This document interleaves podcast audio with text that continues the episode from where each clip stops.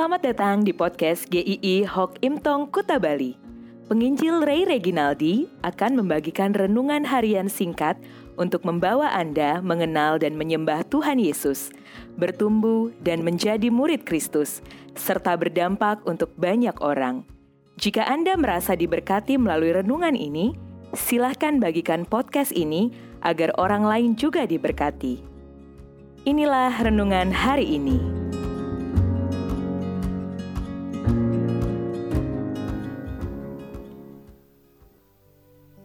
Melihat yang tidak terlihat.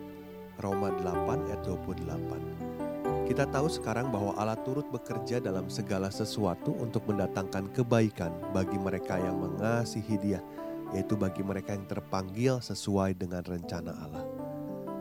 Ada sebuah kalimat yang menarik dari film yang saya tonton.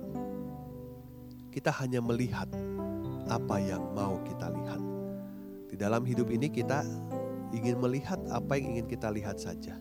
Coba cek ketika Anda buka handphone. Anda akan mencari apa yang Anda ingin lihat saja. Anda akan searching apa yang ingin Anda nikmati saja. Ketika Anda juga berkeluarga dengan ketika Anda single, bandingkan.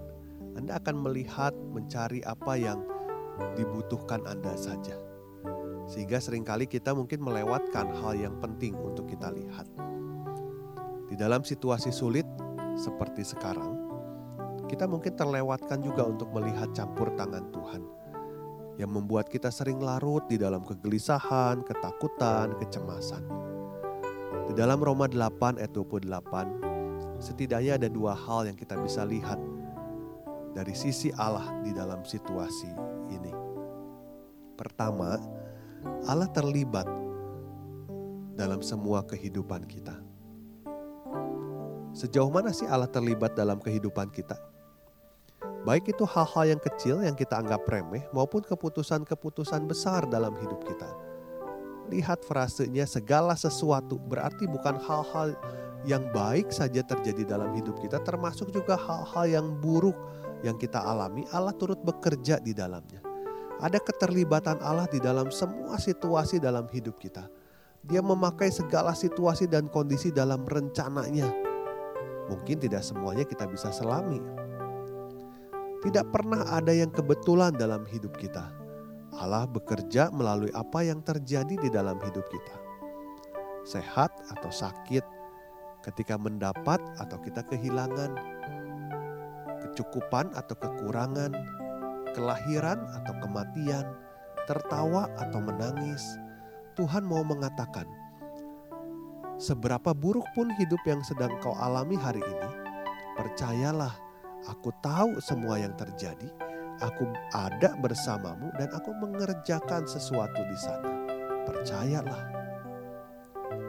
John Newton, seorang pendeta dan penulis abad 18 menulis surat penggembalaan kepada seorang perempuan yang sedang bersedih dan berputus asa. Saat Anda tidak bisa melihat jalan Anda, puaslah dengan melihat Dia sebagai pemimpin Anda. Saat jiwa Anda terasa berat, Dia tahu jalan Anda. Dia tidak akan membiarkan Anda tenggelam. Yang kedua adalah Allah mendatangkan kebaikan. Kalau kita tahu ada orang yang mempunyai jabatan tinggi atau kuasa untuk menentukan hidup kita, tetapi kita tidak tahu bagaimana hatinya, itu akan membuat kita tidak tenang. Kita akan berspekulasi mengenai nasib kita di tangannya. Kita akan harap-harap cemas, orang ini benar-benar baik atau tidak ya. Tetapi Allah yang kita percaya adalah Allah yang baik. Sesuai ayat yang kita baca, Allah turut bekerja untuk mendatangkan kebaikan. Tujuan akhir dari Allah untuk anak-anaknya adalah kebaikan untuk apa sih Tuhan Yesus datang ke dalam dunia? Ketika Tuhan Yesus mati di atas kayu salib itu, kebaikan terbesarnya itu bisa kita lihat di sana. Kebaikannya begitu sempurna, tidak ada cacat, tidak ada celah. Supaya apa? Supaya kita bisa menikmati kebaikannya itu. Kita tidak dihukum, kita ada bersuka cita yang kekal bersama dengan Tuhan. Pandemi virus corona membuat sebagian besar orang kesulitan dan menghadapi kenyataan yang tidak mudah untuk semua orang. Tetapi ada kebaikan yang bisa kita alami bukan?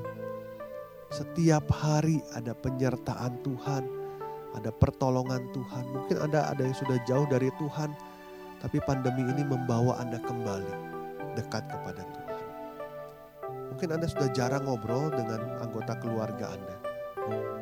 Tapi dalam situasi pandemi ini, Tuhan menolong supaya Anda bisa mengerti suami atau istri Anda.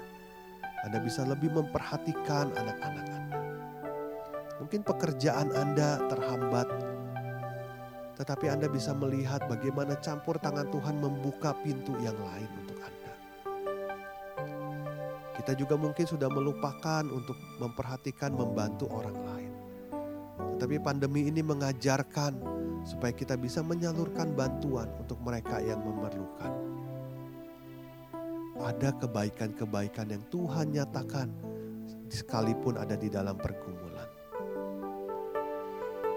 Bukan saja Allah itu berkuasa karena terlibat dalam semua kehidupan kita, tetapi Dia juga Allah yang baik.